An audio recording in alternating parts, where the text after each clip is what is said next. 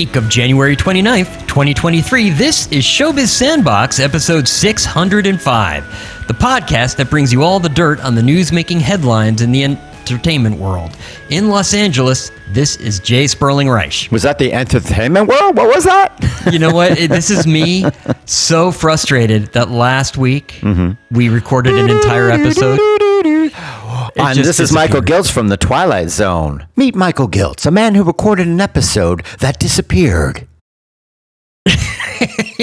from Sundance. I mean, you always fault me for not recording while I'm traveling. And I made time out. I carved time out. We recorded a whole Right, episode. We right after the Oscar nominations were announced. we like totally had this thing down. We were like, yes, we did it. We and then we like listened to the audio and guess what? You know, uh, ski towns not known for their Wi-Fi. Sperling's voice sounded like crap and it was unsalvageable. So that special episode that only lasted 57 minutes, um, that that did not that did not make it. So that's why we didn't Although have now we'll just we'll just add that 57 minutes onto the nine and a half hours we're going to do this week, and we'll have a nice 10 hour you know little interlude. That'll be nice. That'll be nice. So uh, that you know that's why we weren't there last week. We missed out. But um, you're doing all right. And what are we going to talk about this week? Well, this week on Showbiz Sandbox, we hope you can hear us clearly, actually, because, you know, of the audio. The audio on last week's Oscar Quickie was, well, as Michael used called it uh, bad, I'll call it dreadful. But we've got a lot to talk about, so listen up. First, the Chinese New Year set off fireworks at the box office. Some people call it the Lunar New Year, some people call it the Spring Festival. Either way, China made a lot of money. And India had a lot to celebrate with the worldwide success of their new movie, Pathaan, and I hope I'm pronouncing that right. Uh, we love it when our box office talk goes international. So it's better for the business to have strong films all over the world. That, that's what we really need. Sundance announced its winners over the weekend, while the Razzies had some apologizing to do. It's all part of award season madness, but will the Sundance movies that were picked up by streamers over the past, what, 11 or 12 days disappear without a theatrical run? Nielsen, on the other hand, announced the biggest streaming properties of the year, and someone is watching a lot of TV. Michael, It's Turn me. it off. It's me. Turn it off. Also, HBO's The Last of Us just keeps getting bigger and bigger. I mean, I don't. It must air on a Sunday because oh my gosh, Twitter was just full of Last of Us. Like yesterday night was all Last of Us. On Inside Baseball, we have more streaming to discuss, namely Amazon Music raising its prices. Really? Peacock hitting a subscriber milestone. Ooh. And Netflix surprising Wall Street yet again, although this time not necessarily with its subscriber count. Of course, during Big Deal or Big Whoop, we'll discuss some of the week's top headlines, but first, as always, we turn it over to entertainment journalist extraordinaire Michael Giltz to fill us in on last week's box office. That's right. We're looking at box office around the world. We have a link to ComScore in our show notes. I sure wish they would expand their list. They do a top 10 right now. And, um, you know, there's more movies than that playing worldwide. So if they've got more info, share it with us. So, you know, I think a part of it is uh, the, the top 10 is only worldwide. They, of course, have a much larger list for domestic. The issue, I think, is how much they're allowed to, uh, to you know, reveal from the studios and from the distributors and their ability to collect it. So that, I think that's, that's part of it. Yeah, well, there you go. First, we're looking at the worldwide box office for the weekend in January 29th. China is the big story. We have three movies making a ton of money, about six or seven movies doing quite well. We don't know all of their budgets, but based on the type of movies they are, I think they're all doing really well. This was a year where there were a lot of winners, but the biggest winner of all, like we predicted last week, is Full River Red, a Chinese period mystery directed by Zhang Yimou. It's a period mystery comedy, I should say. It's an eclectic little movie, and it did very, very well at the box office. It was gaining ground last weekend when the movies debuted. We could see it was pulling ahead of The Wandering Earth 2, the other big winner. They're both doing great, but last week, Full River Red grossed 400 $407 million. It's at $466 million worldwide. And The Wandering Earth 2, a prequel to that massive hit, The Wandering Earth, that grossed $314 million last week. It's now at $383 million worldwide. So they are both big, big hits. And I'm especially looking forward to seeing Full River Red. Uh, then there's the low budget, I assume, animated flick Boonie Bears Guardian Code. It's the ninth in a series. They're very popular every year. This one seems especially popular. It made $117 million this week. It's at $136 million worldwide. It certainly didn't cost that much to make. And skipping down to the other big Chinese New Year movies, you've got Hidden Blade, a World War II thriller starring Tony Leung. That made another $66 million this week. It's at $86 million in count counting. There's the Chinese comedy 500 Miles. That made almost $30 million this week, and it's approaching $50 million. That's a lot of movies that did very well. Going back to the top of the charts, of course, after Full River Red, The Wandering Earth 2, and Boonie Bears Guardian Code, we have, of course, Avatar, The Way of Water. I believe it's number one in North America for the seventh week in a row. That doesn't happen a lot anymore. Uh, it made $94 million this past week. It's at $2 billion, $117 million worldwide. Director James Cameron has now directed three of the four biggest films of all time. Amazing. Then in India, we had some big news. Pathaan. This is a new film from um, superstar Shah Rukh Khan, who hasn't made a movie in five years. It's a big action flick, as you can tell from the trailer.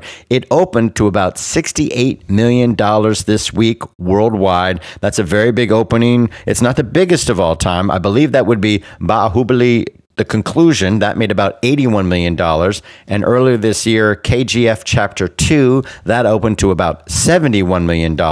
But it is bigger than RRR, which opened to about $65 million worldwide. And how did I get those numbers? Where could I turn to to find out what these movies had made in past years and what was the biggest opening week? I went to the old show notes for Showbiz Sandbox because that was the only oh, wow. easy way. Uh, when I looked online at Wikipedia and elsewhere, uh, uh, they obviously only have opening weekend, but they also, even those numbers are hard to find. We cover the whole week because these movies don't always open up on a Thursday night or a Friday. And our show notes are now a record for history. So that's exciting to know. And if you know about a movie we're missing and you see our notes are missing something, tell us so we can put it in.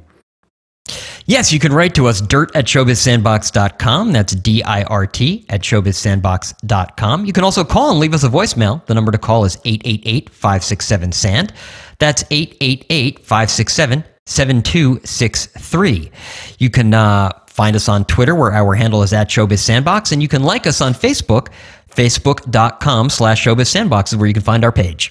That's right. So, of course, Pathaan is very good news for the Indian box office, along with RRR scoring an Oscar nomination. Not as many as they hoped for, but they got a good one and they hopefully will win.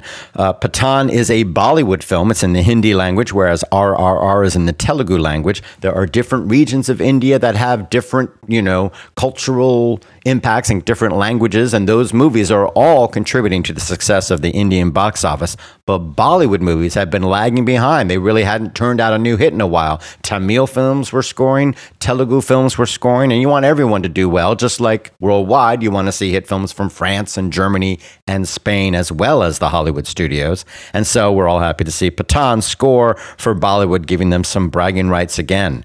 Back to the charts. Puss in Boots: The Last Wish is definitely one of the really good success stories, a word of mouth hit, if you can say something about a franchise. But it's really been building and building. It made $36 million this week. It's well past tripling its reported budget of $100 million. It's now at $334 million worldwide. It's going to do great in streaming and online sales and all that sort of stuff. So this is a really valuable property for them. So that's cool to see. Gerard Butler is moving along with another action flick. Plane made $25 million this week. It's at $35 million worldwide. The new franchise Megan, an evil doll flick, made another $21 million. That's about to hit $150 million worldwide. And Tom Hanks is money in the banks.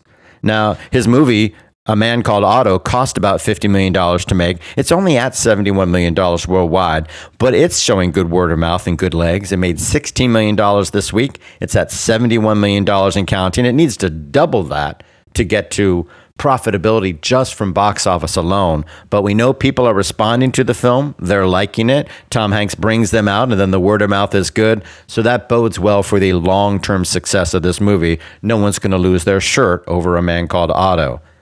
Babylon is another story. Everybody has flops, and this is one. It grossed $14 million this week and opening up in a big chunk of Europe and other parts of the world. It's at $42 million and counting. But a cheapy franchise, Missing. Uh, that is the sequel to Searching, a thriller that takes place, you know, on like laptops and telephone screens. It's all about texting and, and tracking things on your apps and things like that. That's where all the thrilling excitement happens. Well, Missing is a low budget sequel to Searching. It made $9 million this week. It's at $18 million and counting. It only cost about 7 million to make, so everybody's happy.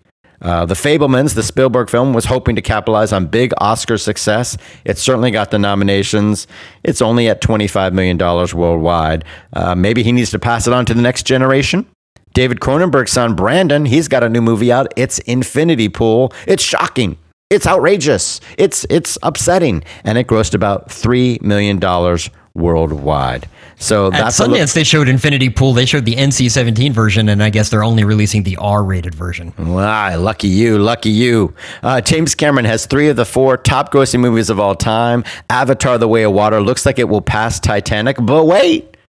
Titanic has a scheduled release on Valentine's Day. The 3D spruced up recent print is getting put back into theaters, and they're anticipating it making more money and maybe passing up Avatar The Way of Water again. And then they anticipate Avatar The Way of Water will pass it up when all is said and done. So that'll be a fun back and forth as James Cameron tries to top himself. Uh, he's got no one else to top, so I guess that's how you do it. But the Chinese New Year, you have a link to a story in Celluloid Junkie in our show notes. It was a really big year at the box office, and that bodes well for the worldwide box office, doesn't it? Yes, I mean they're they're uh, effectively uh, look. They're trying to reach nine billion dollars. That's their goal in China. this And they year. started That with a be- billion dollars. This Chinese New Year box office hit $993 million, despite the fact that you have some lower ticket prices. Almost all the films were working, so that was great to see. And that means, uh, assuming the pandemic doesn't come back to bite you in the ass again, that, you know, China can be open for box office. And when they show those movies and when they welcome more Hollywood films like the new Ant-Man, that's getting a day and date release in China, people will show up at the movies. So um, that's good news for Hollywood. We keep saying, you know what? China should be gravy. You can't depend on the country. They may not show your movie or they may, you know, kneecap it before it gets released. So uh, enjoy what you can make there, but don't cater to the market too much because you can't assume you're going to get access to it. Uh, certainly not right Well- now. Well, and okay, so let's look at China for a second and, and talk about that uh, that whole um, kneecapping uh, aspect. You have um, you mentioned Ant Man being released there on the seventeenth of February. Well, ten days before that, you have uh, Black Panther: Wakanda, Wakanda Forever. Yeah, big released. deal. Uh, it's you know three months after it's released in North America and around the world, and then ten days later you have another Marvel movie coming along to cannibalize it. So, Well, I don't think it's going to cannibalize it because uh, Black Panther has already played out. Pirated copies are widely available. It's not going to make any money there. I don't know why they even bother. I mean, Disney will obviously say, okay, we'll take the access and play it there, but they're not going to make a big push because. You know, it's too late. It's too late to make money at the Chinese boxes for that movie. So I don't think they'll cannibalize each other at all. Black Panther Wakanda Forever is not going to do that well. But at North America, you can see Chinese films can play. And I love to see our top 10 filled with movies like Pathaan, that Indian film is at number five, and the Chinese film The Wandering Earth 2, that's at number 10 on the North American top 10 list. And just outside the top 10 is a concert film, a Fathom Events type thing. It's the Billie Eilish concert, which has played in more than 70 countries. It grossed $1.2 million in North America alone. We have no figures yet from the rest of the world. So when all is said and done, that will certainly be higher grossing and doing better than that. But we, we don't have the numbers yet because a Fathom Events thing is sort of its own beast, isn't it? Yeah, I mean they they report differently, uh, and of course, Fathom Events is only in the U.S. Then you have other other people around Branded the world. names, They- yeah. yeah. So Trafalgar Releasing, for instance, will release other movies. So uh, you know, it's hard to know what was actually uh, where the film was actually played, whether it was worldwide and when, and yeah. I mean, there's all sorts of not issues, but uh, obstacles to collecting those grosses. Other movies hoping to capitalize on the Oscars. Well, Everything Everywhere All at Once is mostly played out, but that did go back into theaters. It made about a million dollars. RRR is being released in February in North America. I'm not sure how widely, but I'm actually, if I get a chance, I will go see that in the theater because I missed it the first time around. And smaller movies are really where the action is at this year. The Whale and Women Talking, which is just sort of playing out now, both of them made more than a million dollars. And Women Talking in particular was able to capitalize on its Best Picture and Best Screenplay nominations. So that's cool to see. I know people who saw it and they thought it was just terrific. It's certainly an art house film. It's not for everybody, but Sarah Polley is a real talent, and uh, I'm looking forward to seeing that movie in the theaters someday. Well, do you want to talk? Mhm. Do you want to talk about the Academy Award nominations, which we did, by the way, last week? Yeah, it's we very uh, confusing what's going on here. Uh, I would say let's do Sundance first, the little baby Okay. awards, and then we'll get to the Oscars. Uh, a lot of big movies were bought at Sundance. A lot of movies, I should say, scored big deals. Netflix bought a very commercial looking thriller called Fair Play for about $20 million. yeah, but that was so. Fair Play is kind of an erotic thriller, you know. Uh, But people say it's not world- Adrian Lyne. It's a very substantial. It's not just a you know commercial flick. It's got a lot on its mind in terms of uh, sexual politics and people in relationships who work at the same job. They say it's a very Oh, substantive, interesting film as well as very potentially commercial. Yeah, I mean, Alden Ehrenreich is in it uh, as the guy who is supposed to get the uh, the No, who promotion, thinks he's he- supposed to get the Yeah. promotion, but his girlfriend gets it instead. Right. Uh, and then, of course, she becomes his boss, and it's set in the world of high finance. So there's a lot going on there. It was one of those movies that, uh, when I read the description of it before the festival started, I thought, oh, well, that, that, that looks prom- that could be promising. That one could be promising.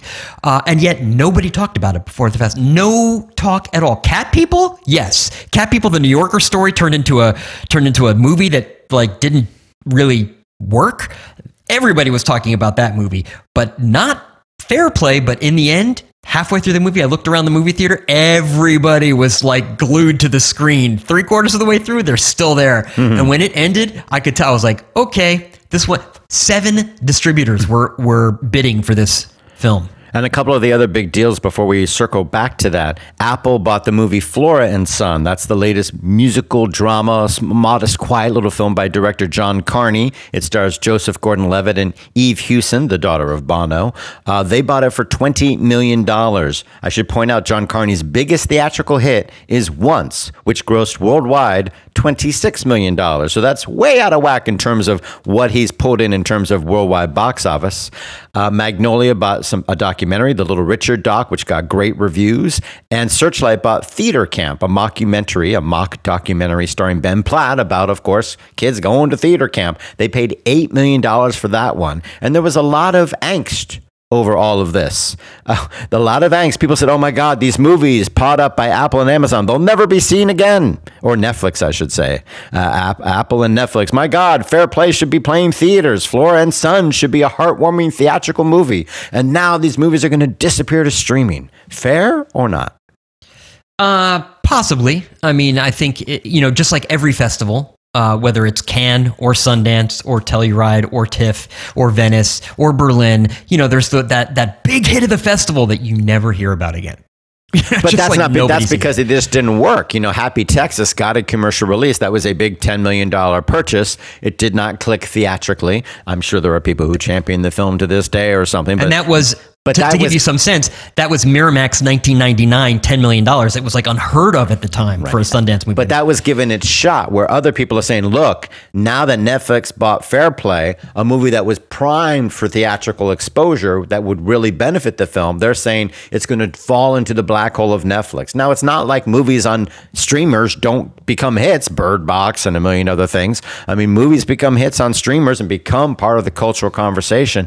Maybe it's harder for them, or maybe certain movies really would benefit from that commercial release. Apple put Coda into theaters, and still one of the critics said, you know what? Coda won Best Picture. Apple bought it, they put it in theaters, but I never hear it talked about. They're, they still feel like it just slipped into a black hole of streaming, and that it's. I had of- to beg people to watch that movie. And mm-hmm. when and and I know that because people would still to this day come up and thank me for for making them watch that movie. Um, but then there's movies like you know this year at Sundance there was a movie called Rye Lane, directed by Raine Allen Miller. It's a British film about uh, you know some twenty somethings who are getting over. They meet and they're getting over their their breakup, and they kind of spend a day together. And it's a kind of Is a it like before sunrise type of- thing? Yeah, a little bit, but but no, a little bit broader than that. Yeah, it's And- charming. It's more commercial. It's way more commercial. Now, it's getting a, a theatrical release in the United Kingdom. It's owned by Searchlight here, so it's going directly to Hulu. And so that's a shame because that is the kind of film where its fourth week could be better than its first because of the word of mouth. Mm-hmm. Well, the word of mouth means it would increase in its streaming, though, right? I mean, streaming hits. Well, uh, Netflix potentially, is yes. bizarrely focused on the opening week and opening month numbers. I don't know why they don't believe in word of mouth hits or things steamrolling into bigger hits, but all they ever tout is the first four weeks success of their stuff. So it's out of the box hits that they champion. Whereas if something builds and builds and takes four, or six, or eight, or ten weeks or a year, and suddenly it becomes you know a hit, who cares? Um, but that's that's the game that they play. They don't care about theatrical, and they really care about out of the box hits on streaming. So it seems a little contradictory there. But um, there you go. The, Well- the the awards were announced. There was no big Well- consensus. Usually the there's sometimes like a movie that wins best doc and best audience doc, best picture and best audience choice Yes. for picture. That didn't happen this year. We had multiple films. A thousand and one won the jury prize, and the audience award for dramatic film was the Persian version. And the same thing happened in documentaries. The jury prize went to Going to Mars, the Nikki Giovanni project, and the audience award was Beyond Utopia. Does that reflect a year where there were lots of very good films, but no massive consensus around one movie? Pretty much. I mean, it was kind of a, you know, there wasn't anything that you left going, that was just awful. Why was I watching that? Uh, but there Well, that's wasn't, there were damn very good for a festival. and there's there were very few films that you were kind of like, oh my god, that was a masterpiece. Well, from the outside, the one film that I heard that about was Past Lives, which didn't receive That any film- awards. That film, hands down. Well, first of all, it was in premiere, so it wasn't even Ah, thank you. it's it wasn't even in. It wasn't eligible. Okay, yeah. Right. It was added at the last minute. And it is a film that is directed by a screenwriter, uh, not a screenwriter, a well, probably a screenwriter, a, a playwright named Celine Song. And it takes place over 24 years uh, of a boy and a girl who are at, at the age of, I don't know, 12. They're just kind of like going on their first date. But then her family moves away like the next day. Like they go on their first date, her family moves away. And, you know, they then meet up 12 years later. Uh, and then 12 years after that. So it's, they jump ahead 12 years and 12 years. And it's, it's a, a beautiful movie and just devastating. This it's a it's one of those uh, unrequited love stories. It's just brilliant. Uh, you know, there were movies by Nicole Holofcener, who uh, you know with uh, Julia Louis Dreyfus. That you know, she's you know Nicole Holofcener, Dinner Yes, uh, Friends with. Money. Yeah, I mean she's she always delivers. Uh, another film that I think will get a lot of talk is this film Passages. Um, this is a film by Ira Sachs. It's uh, stars. Well, that already did get a lot of attention, of course. It got picked up as well. Yes, I uh, I think Mubi picked it up. M U B I. Uh, they so it's Ben Whishaw. I'm gonna screw this up because I, I you know Adele Exarchopoulos is the girl who is stuck in between the gay lovers of you know Ben Whishaw and his husband, and the husband is a film director who's a real jerk, and uh, he goes back and forth between you know the Adele character and the Ben Whishaw character who he's married to, but then he breaks up with for the Adele. I mean, it's just you think that's you know one thing I heard this year was there was a lot of sex at Sundance. That was true. There was a lot of sex at Sundance, at least on screen. And the movies were good speak- too. Yeah, yeah, yeah. I can't speak for like what was going on in the in, in, in you know on the ski slopes, but uh, at least on screen there was a, a lot of sex. Uh, and look, I mean, it, it was a fairly good year. And what I would say is that Sundance consistently puts together and curates a pretty darn good festival of independent films. However, fair play, that, that movie could play easily in a movie theater and actually attract an audience. Now, Rian Johnson is the producer of that film. Okay, he, that's one of his first films, uh, and of course, he has a deal with Netflix for the uh, uh, Knives Out movies. So there was some question there as to what you know, did Netflix kind of push the the the money up because they want to support well, they're already paying him a lot of money, so they don't need to give him any more money. You know, Well, they support him the- with the hundreds of millions of dollars. So you know, they they probably feel like they're already supporting him. Well, the other question was, did And he- Rian Johnson demand theatrical release? No. Well, in that, that's that would be in the contract, and we would know about it. But theatrical release can mean two screens for a week. You know, Netflix Right. is not interested in doing long-running theatrical films. They've made that clear. They haven't budged yet. We think it's a mistake, but they're not. But you know what? now, Movies a, get a big deals. thousand and one. Mhm. Um, that that movie that won the the Yeah. dramatic competition. That movie is went into the festival with distribution. Focus Features is releasing that film, and Yeah. it won the festival. Okay, that's that, that that's meaningless. Okay, yes. What's the point? We don't Uh, think movies you know, can't win uh, Sundance if they have theatrical distribution lined up. No, no, that's no, a bad thing, right? So good for it. It will be seen in theaters. Yes, ideally. Yeah, not ideally, it has a deal, right? It will be shown in theaters. A thousand and one, Yes. right? Okay. Well, I you know, th- those are the. What do you mean you assume it already had a deal Well, in because place? it's it's a focus feature. You know what happens to focus feature movies? They What? play for 17 days and then they're on Peacock. Well, there you go. That's also, we think, a mistake. We think the magic number is at least 45 days. And if you're still making money, why the hell would you yank it in the first place? But we're not in charge of distribution at Netflix or Universal, but they're making a mistake there. But some people make the right decisions. And so let's tap them on the back. And that would be the Razzies. They, of course, do their annual awards, ha ha, where they mock really bad movies. This year, they nominated as Best Actress a 12 year old child. A 12 year old girl was nominated for Best Actress as the worst actress of the year. Yeah, not People a good said, idea. you know what? No, that's really, and to their credit, they said, you're right. We shouldn't have done that. In the future, we will not do any nominations for anybody who's not an adult. They have to be at least 18 and they're going to be aware of that and they apologize to her. I hope they also point out by the way in the past we have nominated you know for worst actress you know meryl streep and you know whoever big names that they've done as i'm sure they have. So that doesn't take the sting out of it but i'm glad they recognized that was inappropriate and wrong and they said we won't do it again. So i feel like something good came out of that. People said that's obnoxious and they said you're right and they learn from it and they won't make that mistake in the future. That's where you want to congratulate somebody. You look at Kit Connor. This is an actor on the TV show Heartstopper, a show where these two young boys, these two teenagers begin to date and have romantic feelings for each other. Uh, you know, he's a kid in a TV show. He's a minor playing a gay character on a TV show, which became a huge worldwide sensation. But when he was seen in public holding hands with a girl and people assumed they were dating, they were all yelling, How dare he play a gay character if he's not gay himself? A, that's completely screwed up. as far as I'm concerned, it's not quite the same as, you know, playing a black character in blackface. You know, sexuality is very different, but he had all this sort of pressure. And when he turned 18, he had, had nothing to do with his age, but he finally came out as bi just months after turning 18 because of all this pressure to say, yeah, I don't think you really paid attention to what the show's about in terms of accepting people for who they are and not pressuring them and being open hearted and all that. He's like, but thank you for forcing me to come out at 18 as bisexual.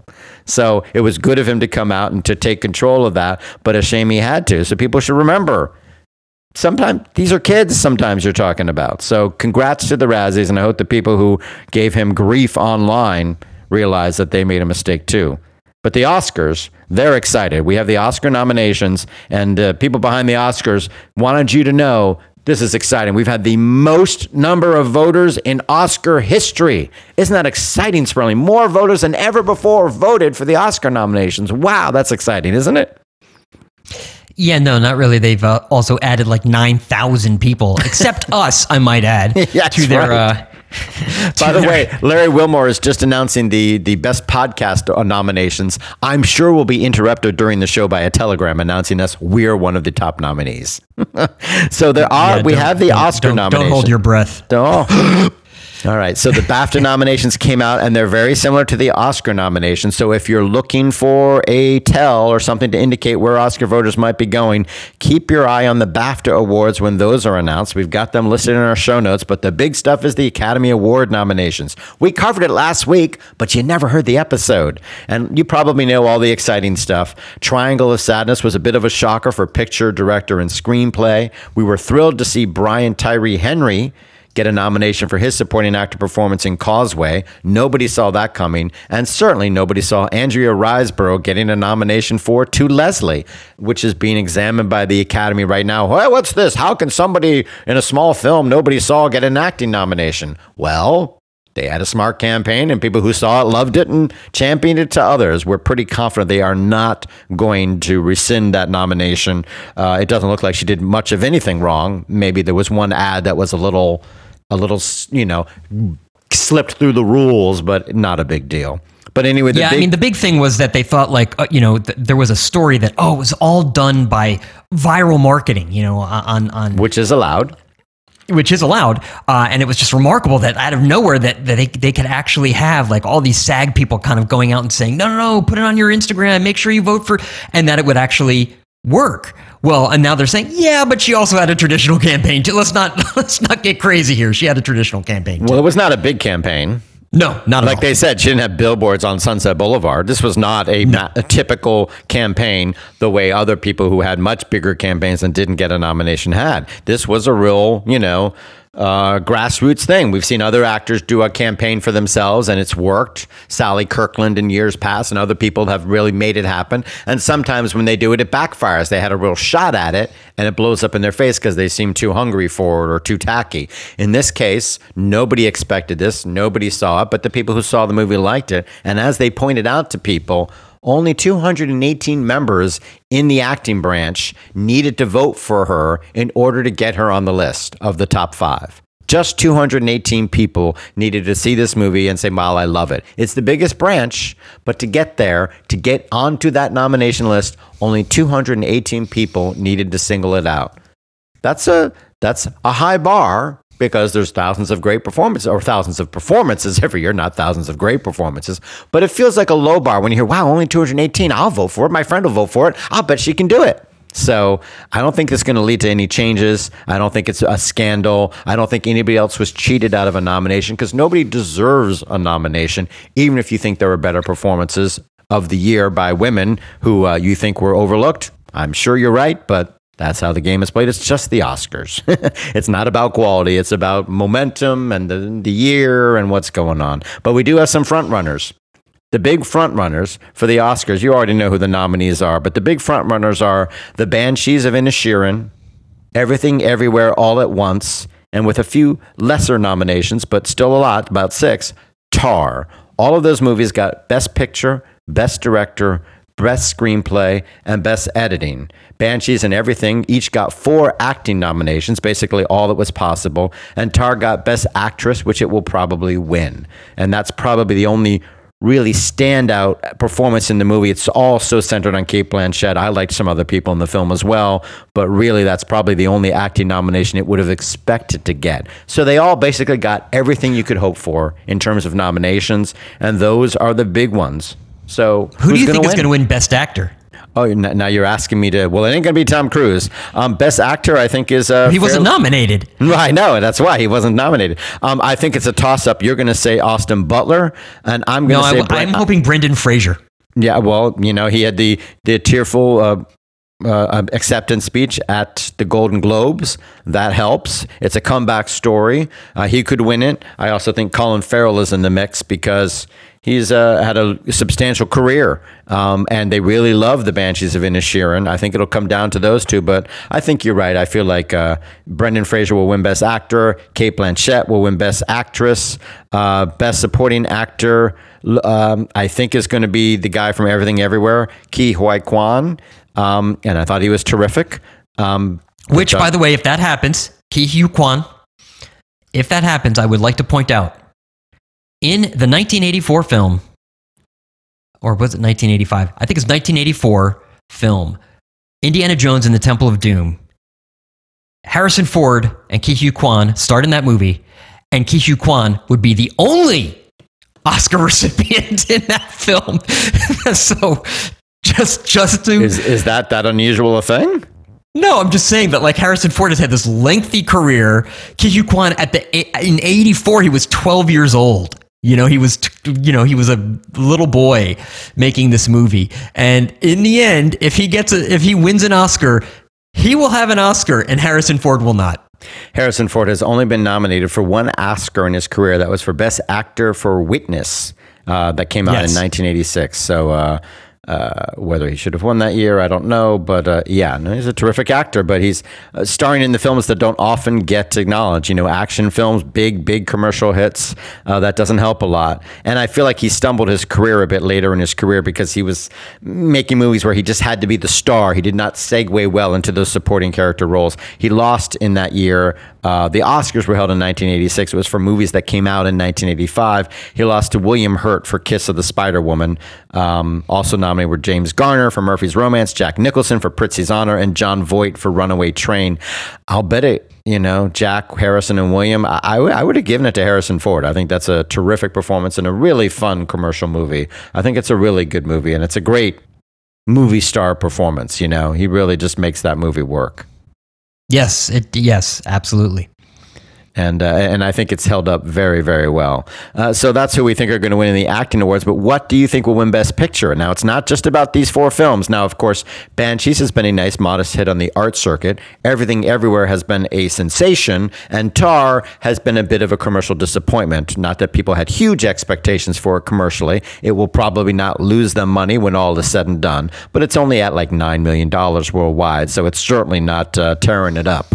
Uh, Everything Everywhere is certainly a hit. And also on the Best Picture list are four big commercial films Avatar The Way of Water, Elvis, a Top Gun Maverick. Uh, and I would say Everything Everywhere All at Once deserves to be considered a big commercial hit. So among the frontrunners, Banshees, Everything, and Tar, do you think one of them is going to win or will it be a surprise? I think it might be a bit of a surprise, and here's why. I think because they do this preferential balloting, mm-hmm. I think people will either you'll have your banshees people, you'll have your tar people, you'll have your Everything, uh, which is a bit divisive. You know, some of the older voters like, I don't get it. yeah. I I don't think Top Gun Maverick. I don't think anybody's going to vote for. Uh, uh, and so I think that you're. It's going to wind up being like the one that most people liked second or third. So I think maybe Elvis, maybe Tar, but it's going to be one of those like, wait, what? How did it didn't win any of these, but then it won what? Like I think that's uh, what what might wind up happening there. well, that's what people always say. But then when you look back, I know, you know, I know. You, see King Richard. Oh, well, that was Best Actor. I'm sorry. When you look back, uh, you know, sometimes there's lots of uh, funky movies that that win Best Picture that are not like the liked ones in the last few years. Coda is that just a liked movie, or is that a movie that people were passionate about? I think, think that's their second was- and third pick? Yeah, I think it. Mhm. Yeah, I think it was everybody's second pick, and not everybody's, but I think there were enough. First What about picks. Nomadland? Nomadland is certainly not a. Uh, Well, that was a year where like barely anything came out because of the pandemic. I mean, there were no movies after the first uh, three months of the year. all right. And then what about the year before in which Parasite won? Parasite was, and that was going up against um, another Ford versus film. Ferrari, The Irishman by Martin Scorsese, Joker, Little Women, Marriage Story, 1917, and, and Quentin Tarantino's Once Upon a Time in Hollywood. right? And everybody thought 1917 was going to win, and it was like, you know, just Well, no, no foreign language film had ever won Best Picture. So that's is that your second choice model? Well, I liked that one, or was that more a case of people were passionate about it? I think that might be one of the ones where people went, you know what? Out of all these, Parasite was the most unique. Parasite was the one that was kind of the most innovative. I'm going to go with that one. Mm-hmm. And Moonlight, of course, won, and I think that's another example of a passion project that that really uh, scored. But yeah, every year is different. Um, I would say of all those movies, I think Tar is going to win because that would annoy me the most. Yes, I know. When I saw Tar got nominated, I was like, "Oh boy." You can always depend on some on on Oscar to annoy you, but some people are happy. Ireland, for example, they got 14 nominations. Movies from Ireland got 14 nominations, a record for them. And A24, the hipster indie distributor company or filmmaking company, they got 18 nominations, so they're very happy. And Cannes had a good year. They have six films in the Oscar race and a short. So Top Gun Maverick, Triangle of Sadness, EO, All That Breathes, Close, the foreign language film, and the short film Le Pupille, which was uh, produced by Alfonso Cuaron. Uh, those are all in the mix at the Oscar race. So they had a good year. Yeah. And have you seen All Quiet on the Western Front? I have not yet. I have to. I mean, I saw the original, but not this one. Which original? The Richard Thomas TV movie version from the 70s or the 33 original? 33, the one that, you know, black and white. Uh, mm-hmm. Well, That- I that just read the book for the first time, and then I watched this film, and I have to say, it really, really botches up the book in the final third. It's ridiculous the changes they made. They they they remove the entire point of the title of the book and the entire you know traumatic devastating ending of the novel which i won't sp- spoil here but they just throw that aside and do something else for the end of the movie. It's just uh it's just uh, it's bad. Uh, I, I thought it was just workmanlike for the first two thirds. I wasn't enthralled by it. And then the final third they added in stuff with the peace negotiations and certain changes to the ending of the book that just weaken it and make it a lot more heavy handed and obvious. So not a fan but I think that will win Best International Film nonetheless because it got a Best Picture nomination, lots of nominations. There's an excellent five movies in the Best International Film category. If you're looking for really good movies to see, I would say watch those five films. Watch the five films in the Best Animated uh, section. Watch the five films in the Best Doc section if you like. Watch the 10 best films. and by the way, best doc section, Mm-hmm. four out of five are from Sundance. There you go. And you're going to have about 23, 25 movies that are well worth seeing. So you will have seen a good chunk of the, some of the better movies of the year if you watch those 25 films. And that's the whole reason we pay attention to the Oscars. The whole show and who gets nominated and who doesn't, doesn't matter. Uh, is it going to help movies at the box office? Not so much anymore. It's hard to time those movies so they can benefit. But Women Talking did a pretty good job. If it had gotten uh, a directing nomination and more acting nominations, it might have capitalized even more. But it certainly got a boost of attention, so that's cool to see.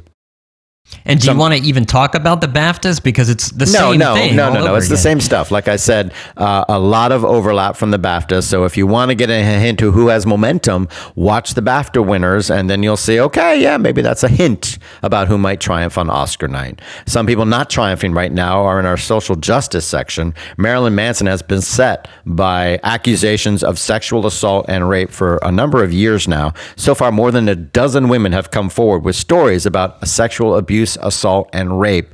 And now Marilyn Manson faces a new civil suit alleging sexual assault on a minor. Uh, separately, Fox News, they've been beleaguered for years. Uh, an ex employee is suing the company for the sexual harassment she faced and the blackmail when she complained about it. Uh, so that's not good. And then on the slightly different angle, we have two other stories. Uh, the lighter, the lighter one. One involves Good Morning America 3, GMA 3. This show, my mom is a big fan, so I happen to know this show very well. The co hosts, Amy Robach and TJ Holmes, they started having a relationship while they were both still technically married, though they say their relationships were ending.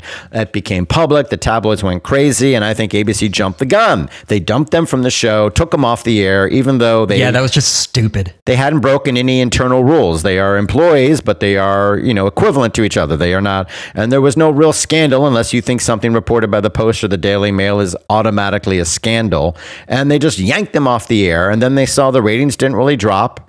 And they just decided, you know what, this is too much of a bother. Just, just they've got they're dumping them. They're getting rid of them, even though they did not breach their contract. The duo says they did not break any morals clause. It was a consensual relationship of equals. And now ABC is like, ah, everybody go their own way. So a very contentious breakup for them and ABC, which had a really successful show with two talented people.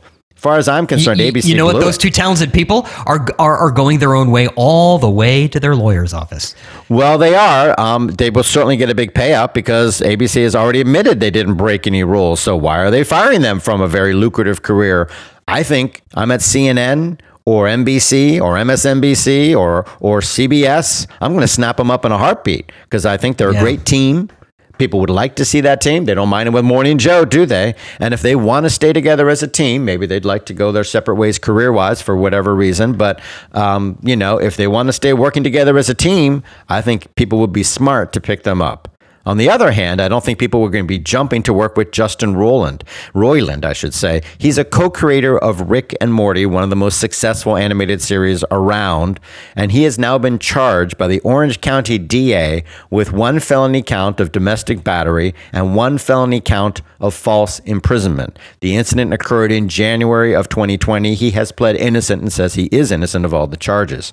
Nonetheless, the he has been dumped by Adult Swim, the company which has Rick and Morty, and had just a few years ago re-upped them for like another 70 episodes. Um, he actually voices the two main characters; those will be recast. Hulu has dumped him as well. He's a co-creator of the animated series Solar Opposites, and he does voice work on that show, and also does one of the characters on the animated series Koala Man at Hulu. So obviously, we take any any you know accusation of of something like domestic battery and false imprisonment seriously, but there's this one charge that's in the court system and he has not been found guilty yet. If 20 people show up, you say, well, okay, you don't really need the courts to get to work to know I don't want to be in business with Marilyn Manson. Uh, but this is tricky, right? The shows are in production. It's going to take a year or more at least for this stuff to work its way through the court system. What are they supposed to do? Uh, I think it's unfair for them to dump Justin Roiland based on an accusation by a single person, however seriously I may take that. But they got to keep making the shows. They need a voice person to do those characters. What do they do? What, did they make the big mistake here or what? Uh, you know, yeah, I don't. I don't know. It's it's a it's a horrible position to be in. I mean, how do you do that? You know you do want to see like you don't want to basically cancel somebody over some over a crime. You might want to suspend them and say listen work out your criminal thing and by the way if you get convicted obviously you're out but right right. convicted and if, and if uh, five other people show up saying hey I, he did the same thing to me you're like yeah i've got i've got all the info i need. Um, yeah we're not eager to like come to the defense of Justin Roiland, but dumping somebody over a, a, a charge that has not been proven in court uh, is it also doesn't sit well with me. I don't know how you handle it because he does voice the two main characters and they're making more episodes and they can't pause the show for two years while it works its way through the system. But something fairer, like we reluctantly, you know, you were going say, look, you know, you're facing this charge. Uh, we can't, you know, we can't just look the other way and pretend it's not happening. But you know, cutting all ties with them the second it happens. You know, it's not somebody called up and made an accusation. The Orange County DA has filed these charges in court, so it's very serious and should be taken serious.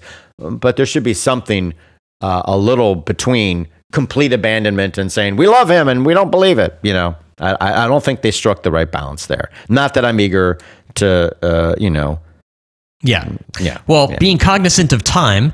Uh, oh, I'm sorry. Well, we'll move to streaming. I'll try to be quick. A lot has happened, and there's three big stories that I just want to touch on. One is that the HBO show The Last of Us is really becoming a massive hit.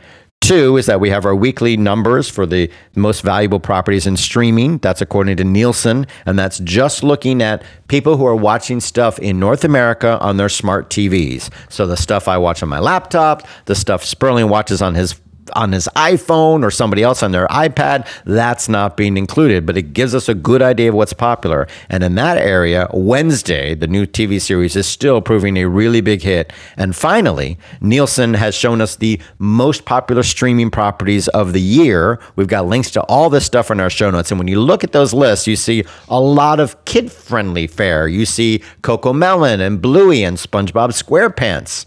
And uh, that brings me back to HBO. They've got this big hit with The Last of Us, and we're hearing about the numbers, but there's a lot of other HBO stuff we don't hear about. They're just telling us about this. How big is Sesame Street for HBO, which has had the rights to that?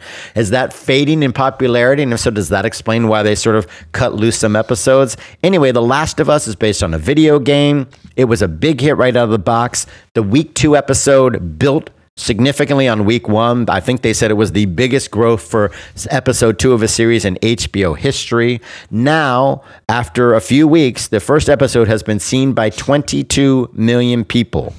and the numbers look really good for the second and third episodes as well. So this is really turning into one of their biggest hits since Game of Thrones, if not the biggest hit since Game of Thrones. That's pretty cool. But when they mentioned it, they compared it to Euphoria. And they said, by the way, Euphoria, that series, the last season, it averaged 19.5 million viewers. I think we've mentioned this before, but that's a massive hit. We know it got uh, Emmy nominations. We knew it was a hit. But when we're talking about the biggest shows of the year, Euphoria is bigger than anything on the major networks. Correct. It's almost Yes. bigger than anything on uh, uh, on cable. You know, it's it's bigger than almost anything, and it's not being covered because HBO doesn't allow itself to be tracked by Nielsen day in and day out. I think they're making a big mistake. I also think the ability to track all this stuff and to get it in people's attention and let them know what the big hits are. I think everybody's missing a big opportunity. I think it's a big mistake. But what do The Last of Us, Wednesday, and Sesame Street all have in common? People have just died who have been connected to these shows.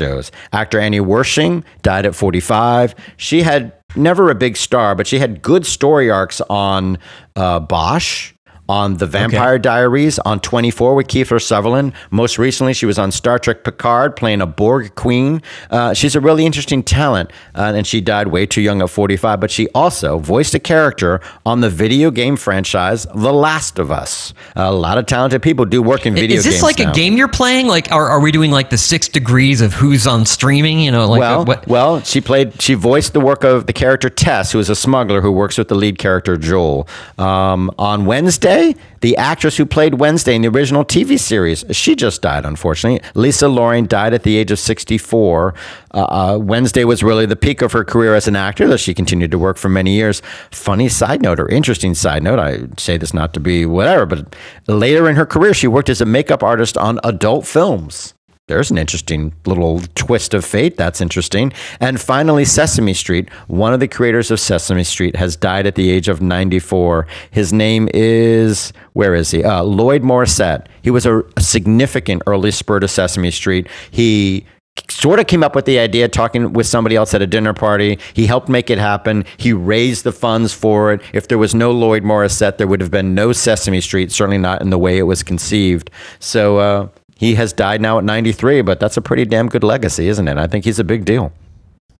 Oh, well, if you think he's a big deal, guess what? Mm-hmm. I'm not even going to try and transition. It's just time for Big Deal or Big Whoop, our weekly segment where we discuss the top headlines and entertainment. And we tell you whether they're really important or just overhyped nonsense. Here's our first story, okay? We waited a little before reporting on this story just so we could try to understand it. Apparently, the role playing game Dungeons and Dragons, played by nerds everywhere, has an open game license. In effect, it's got this open game. It's been in effect for many years. This allows third party people to create extensions of the game, new content, and systems that use the rules of the, the iconic RPG role playing game. People can publish and sell and profit from this stuff, which is all above board, no pun intended, and legal and has been for a long time. Mm-hmm. Arguably, it's one reason D&D has flourished over the years. Think of it as the RPG equivalent of you know, the Grateful Dead. You know, they used to let you come in with recorders and record their music. They let fans plug into the. Oh, yeah, okay. Here you go. You're you're kind of telling me they let fans plug into the soundboards and record their live shows, and that actually, believe it or not, helped the Grateful Dead flourish as one of the most lucrative live acts of all time. Everybody was happy, the band, the fans. Then it leaked out that the owners of D&D were going to quote unquote update the open game license and make make it so uh, you know it's not going to be so open anymore. They were going to demand royalties from others, phase out the original agreement and generally take much more control over a system in in place for decades. Naturally, people who invested a lot of time, a lot of energy into what was sold as a permanent open game license were not too happy.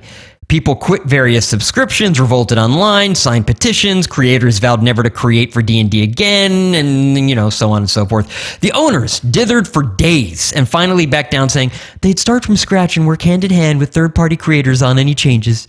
I don't know if they said it like that, but I did. um, big deal or big whoop. Uh, it's a big deal. They're going to pay a big price for this, no matter what happens in the end with what they change or don't change.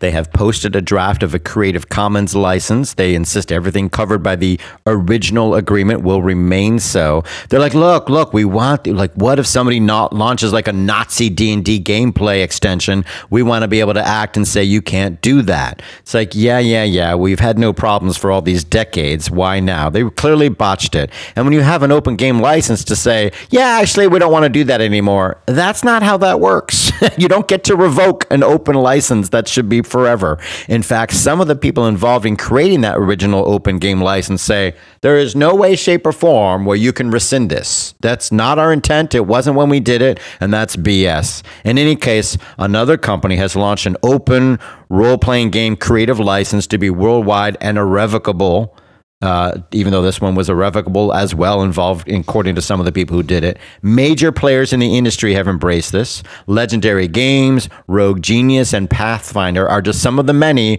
who are saying, we're going to go over there. Others are devising their own paths and never used this original game license in the first place. It is a major upheaval, and D&D is a major property. They've got that movie coming out, but that's not something they have a financial stake in. But that could have only helped bring attention to Dungeons and Dragons. This is is exactly what they don't need. They had something that wasn't broke, and now it is. Well, and it kind of um, mirrors what happened at Twitter, right? Mm-hmm. And and uh, at Twitter, uh, the the company decided that all basically they closed their API, so all third party apps, you know, Tweetbot and Twitterrific and all these different. Well, I think Twitterrific may be owned by Twitter now, but all mm-hmm. of the third party uh, apps that used that used this API for 15 years, they basically got shut off overnight.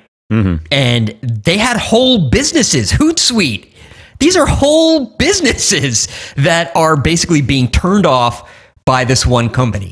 The but difference, I think, is, is that the risk you run. It's the risk you run when you build your platform, when you build on somebody else's platform. Right. Though in this case, it was specifically with the uh, uh, promise that this would never be revoked. That's how it was designed and meant. So they would even be challenged in court if somebody could afford to challenge them and say, "Look, you're not allowed to revoke this. This is that's what that means." I don't believe they had the same thing with Twitter, but yeah, that is definitely the danger when you build your whole career around something that can yank it back again. Yeah, exactly. Now, full credit to Taylor Swift. Just full credit to her. I mean, she's Absolutely. just like she's yeah. killing it. Uh, you know, her ticket sales are going, you know, through the roof. Uh, oh, and by the way, she's enjoying the biggest hit of her career as the song Anti-Hero, a song about me. Uh, it spends its eighth week at number one. Right. But she's now been supplanted by Miley Cyrus, who's had a big hit with Flowers, but that's another story. That's a great song, by the way, Flowers. Yeah.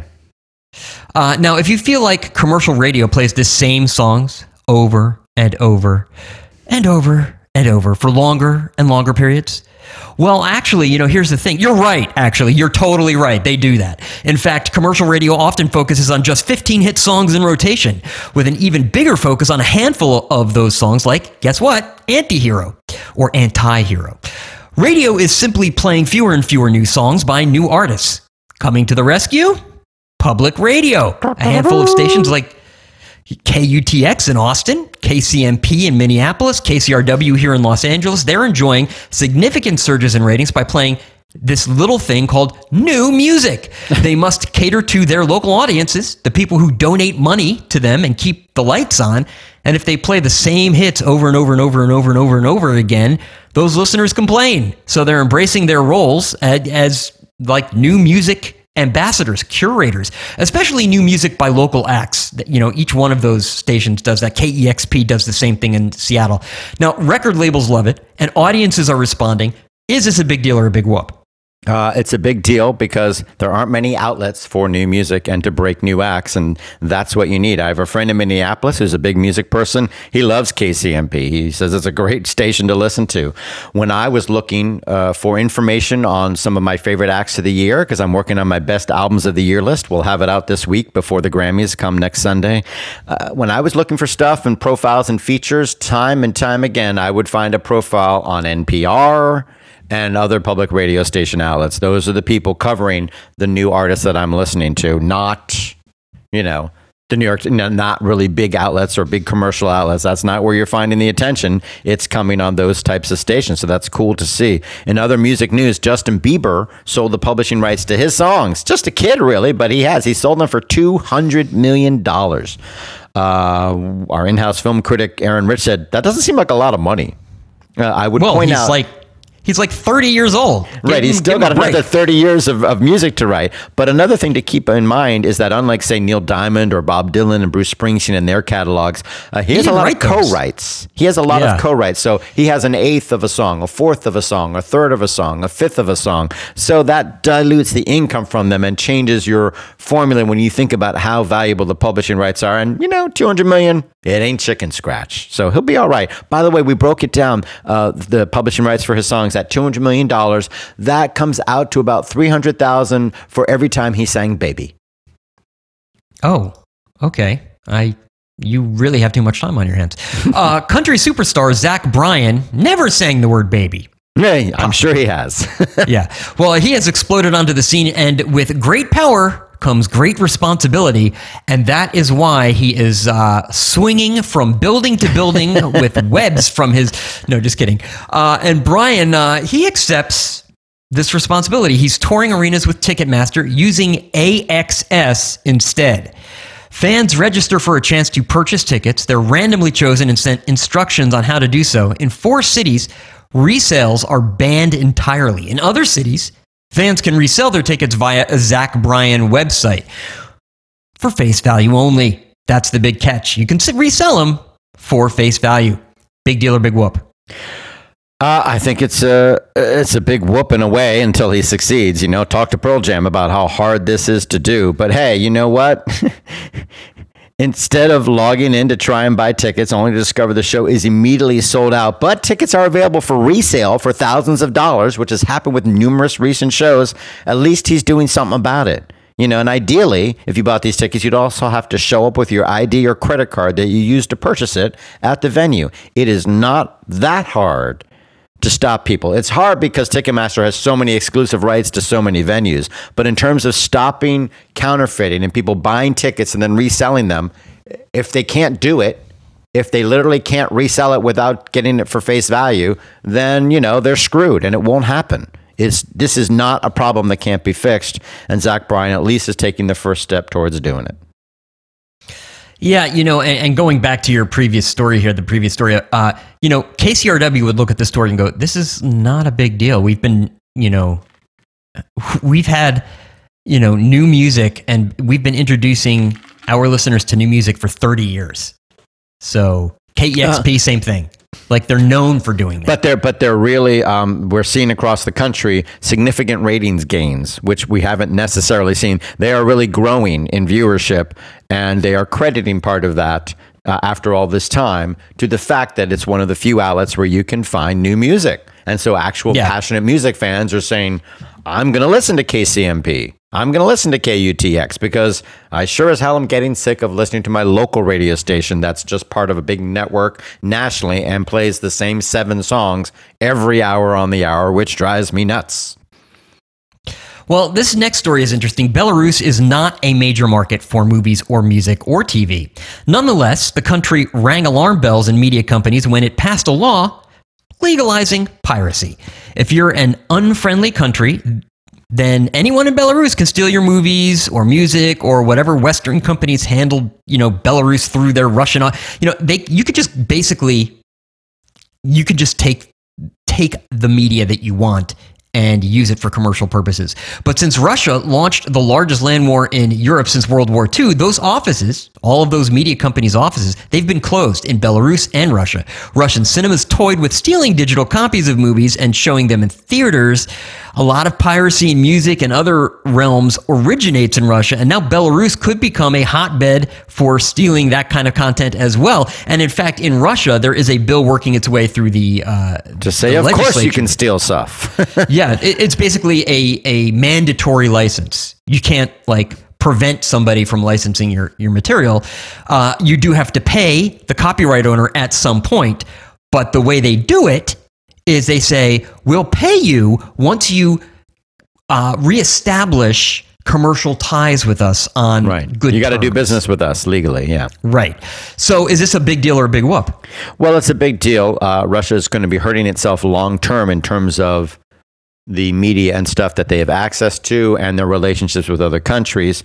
Uh, and they're also a hotbed of piracy. And now this just means Belarus will be yet another market where pirates can operate willy nilly and help populate this stuff all over the world. It's not just about losing that minor market of Belarus, it's about having pirates there with a safe haven where they can spread this stuff all over the world. And that's the problem that media companies are going to be very unhappy about. I agree. Now, that wraps up Big Dealer Big Whoop for this week and moves us along into Inside Baseball, where we analyze some of the headlines that have the entertainment industry buzzing. We'll explain what they mean for the business, and more importantly, how they affect you. Now, here's how this first story affects you. If you are a subscriber to Amazon Music, I am. you will be paying $1 per month extra from 10 to 11 million uh, uh, 11 million yeah from 10 million to 11 million dollars No, Wow. 10 to 11 dollars uh, and then and uh, then our last story actually uh, if your name happens to be Greg Peters then you are the new co-CEO of Netflix. And in the middle, we have Peacock. So, yes, at Amazon Yes. Music. Is the music streaming biz getting pricier? It is for listeners. They have recently raised their monthly subscription in the US from $10 to $11. That was at Apple Music. Now, Amazon Music is matching that price increase. They each have about 80 million subscribers. I am not a wealthy man.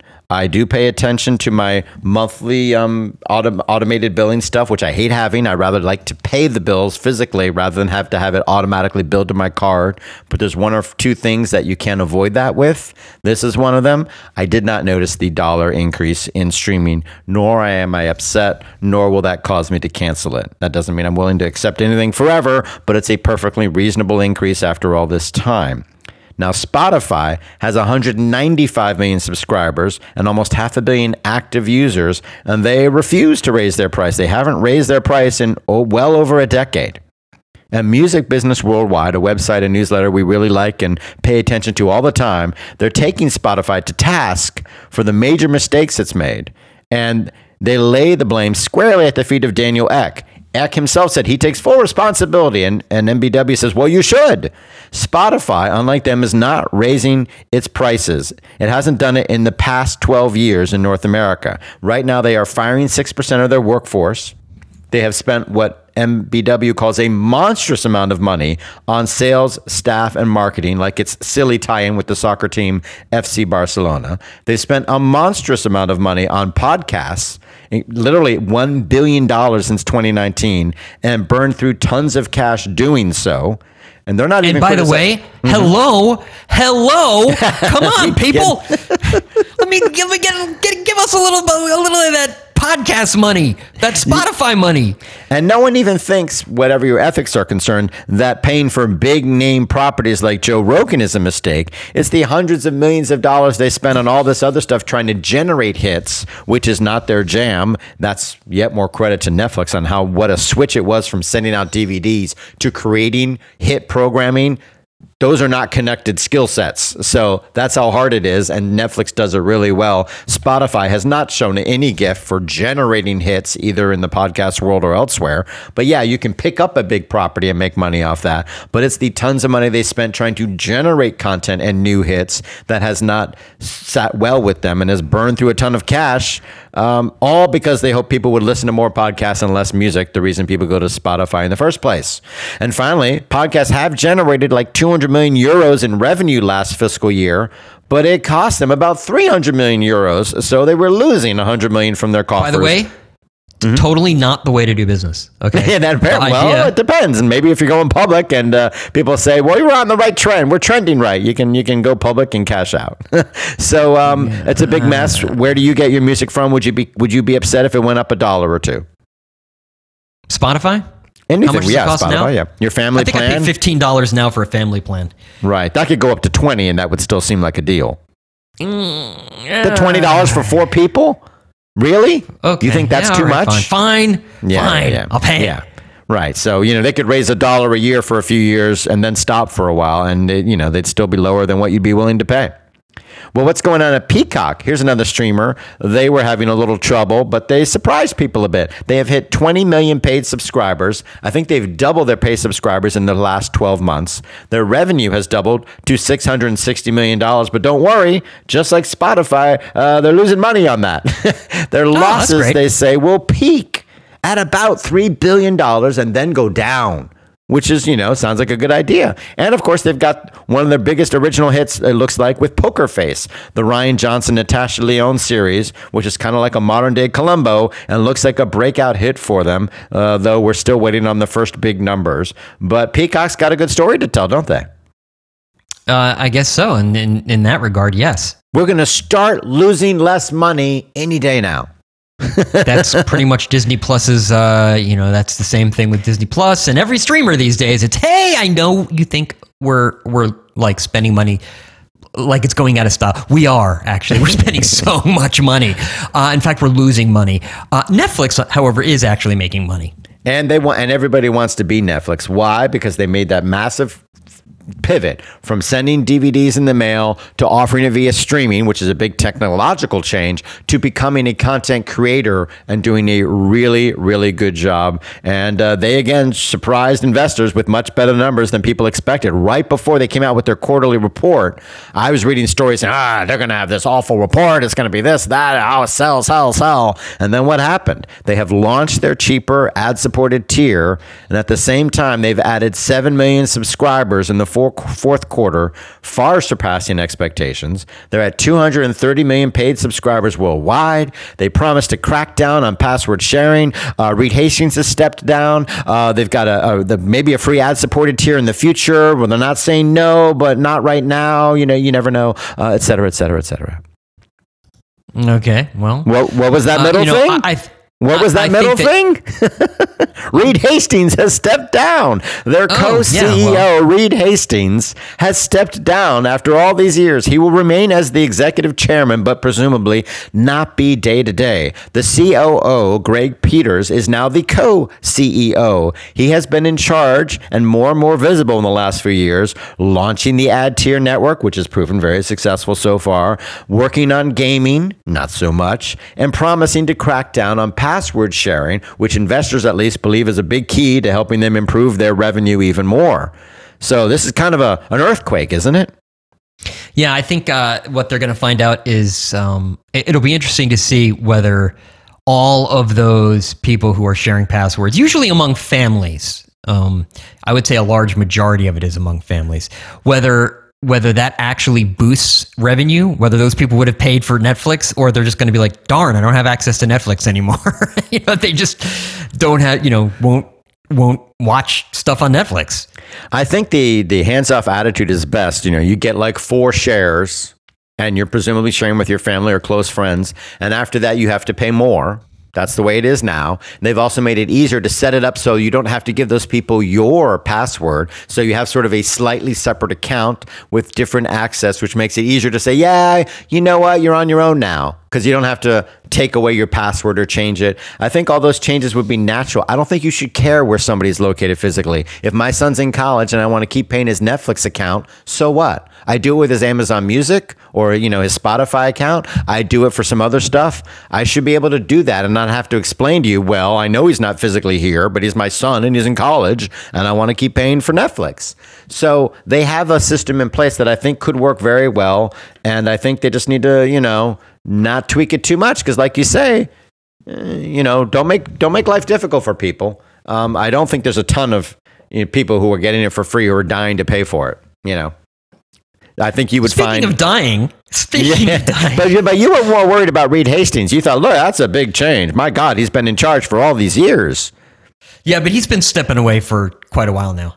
Yeah, so I think it was a really smooth transition, just like they do a good job in creating content. Uh, hopefully, they'll do with the right balance in cracking down on password sharing and not worry about too much whether you're lovers or you're just giving it to a distant friend or it's your kid at college. Don't angst over all that because you're just going to annoy people. I think they did a good job with this transition. What about the tra- transition, the final transition that some people make? That that's right. That's how, big- how am I doing with my, my transitions today? Oh, How wonderful, about wonderful. that? Well, I've got to wrap it up because Sperling is already making that, you know, speed it up signal that they make on live TV. We, we Um, have to get to a commercial break. We have to get to a commercial break.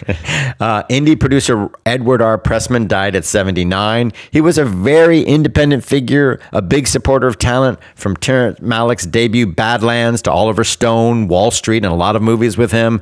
Uh, he did lots of projects, 100 plus projects. Uh, David Byrne's True Stories, Conan the Barbarian, big boost to the careers of Brian De Palma, Mary Harron, David Gordon Green, Charles Burnett, you name it. And not enough people talk about acting coaches, but actor and acting coach Sandra Seacat has died at the age of 86. She was a disciple of Lee Strasberg, uh, one of the most notable acting coaches of her generation. The list of people she influenced Laura Dern, Common, Mickey Rourke, Jessica Lange, Harvey Keitel, on and on. One of her last credits was playing the mother of Andrew Garfield in the miniseries Under the Banner of Heaven, which makes sense because she was a big influence on him as an acting coach. Uh, hoops analyst Bobby Packer, dead at 82. If you love basketball, college basketball, you knew Bobby Packer. He was the voice of the Final Four for more than 30 years. Uh, actor Everett Quinton. You probably don't know him unless you live in New York City and love, you know, funny, silly off Broadway theater. Uh, he died at the age of 71. He was the lover of Charles Ludlam. He started working with Ludlam at the Ridiculous Theater Company. And when Ludlam died um, of AIDS in 1987, Everett Quinton continued on keeping Ludlam's work alive and creating new stuff as well. Uh, he did Ludlam's work for the next 35 years, performing in shows uh, and doing like The Mystery of Irma Vep and other stuff. Uh, a real talent. It was a, a real fun guy to see. And working up to the end, he was in the romantic comedy Bros, but his heart is in off Broadway. And director Bruce Gowers directed all sorts of live television. Uh, he won Grammys, Emmys, and DGAs. He died at 82. He did the first nine seasons of American Idol, so I, I certainly knew his work very well. And hundreds and hundreds of music videos from Michael Jackson, Prince, John Mellencamp, Rush, Fleetwood Mac. Here's this. He in, he's he's a great answer to a trivia question. What was the first music video aired on the BBC's iconic series Top of the Pops? And the answer is Bohemian Rhapsody by Queen. And Gowers filmed it in about three hours at Elstree Studios in London in 1975. You've probably seen it, the four of them, you know, like the album cover, looking up with the lights coming down on them, singing Bohemian Rhapsody. It was the first and biggest number one hit in the UK for the band and turned them really into superstars. And he was paid about $600.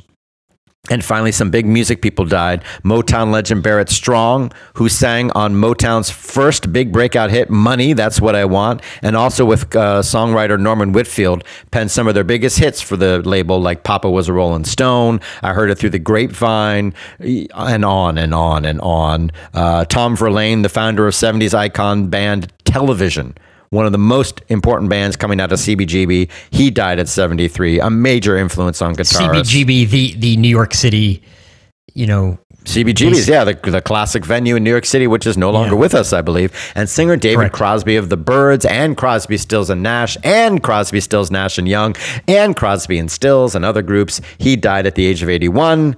God bless him for living so long. He, he did a lot of drugs. He was inducted into the Rock and Roll Hall of Fame twice, first with the Byrds, and then with the supergroup Crosby, Stills, and Nash. That group, their second gig, Woodstock. and then Neil Young was along for the ride as well. Lots of drugs, lots of infighting, a hard guy to get along with, a liver transplant, helping Melissa Etheridge have a baby. Uh, life was never boring for David Crosby. He was a handful, and he knew it. Uh, a friend of the show, Sal Nunziata, who has the, the very fun website uh, Burning Wood, he had an anecdote about David Crosby coming into his record store that he used to have in New York City called NYCD. He's like, he was so excited to meet David Crosby. Yeah, big famous people would walk in all the time, and he was pretty cool about it. But uh, uh, David Crosby, he was pretty excited. Marc Cohn, a, a fine songwriter and talent, came in with him one day. Marc Cohn used to be a regular at the store. And in came David Crosby. And how you doing? You know, he comes in and he starts looking at CDs in the store and making nasty comments about all of them. I should have been on this session. I never got paid for this. Why do people like this record? This went on for 30 minutes, says Sal in a post he put up. So much for fun. He said, I couldn't accept that Cros was in my store right in front of me. It was surreal. The damn mustache. Uh, then he finally came back to the counter to check out and said, Why the hell don't you have my new CD in stock? so he said, "Well, uh, it's just sold out. It's sold out." It actually was in the 99 cent bin. and then he blew it and he said, Well, it's such a pleasure to meet you. What do I charge such a legend? And he slammed the CDs down and said, Just charge me what they cost so I can get the f- out of here. and Marc Cohn was like, Sorry. and they left. so David Crosby, even around fans, not always the easiest guy. God bless him, but what a voice. What a voice. Well, and I am the easiest guy to be around, you know. Oh, you uh, are. Yeah, um, which is why you should subscribe to our show on iTunes, Google Podcast Store, Microsoft Marketplace, Stitcher, Spotify. Even though they're not paying us a hot A dime. cent. Yeah, good grief, Apple Pod. Yeah, well, I guess is it Apple Podcasts or iTunes? I don't know. It's the you know, we're we're in the Apple Music world. Uh, wherever they give podcasts away for free, you can usually find our show. And some of those places let you rate and review the show. Please do. It helps us out when you do. Links to all of the stories we've discussed on today's episode can be found on our website, showbizsandbox.com. That's where you'll find those ways to subscribe to us, as well as ways to contact us. Dirt at showbizsandbox.com. That's D I R T at showbizsandbox.com. You can also call and leave us a voicemail. The number to call is 888 567 SAND. That's 888 567 7263. We're on Twitter at Showbiz Sandbox is our handle there. And we're on Facebook, facebook.com slash Showbiz Sandbox is where you can find our page and, and like our page. Again, all that information on our website, showbizsandbox.com. The music that you hear at the beginning and end of each show is by the popular indie rock group MGMT. They can be found on their own website, who is MGMT.com. And Michael Giltz has a website, and every week it's something new and exciting. What is it this week, Michael? It's burnwoodtonight.blogspot.com. That's actually Sound Nunziata's. Uh, Oh, actually, you're right. You're right. yeah, okay. Well, you know, if you can't find any of Michael's coverage of the entertainment industry there, and I'm pretty sure you can't, uh, why not head on over to michaelgiltz.com where all of his work is aggregated? Some of my work can be found on celluloidjunkie.com. Until next week, play nice.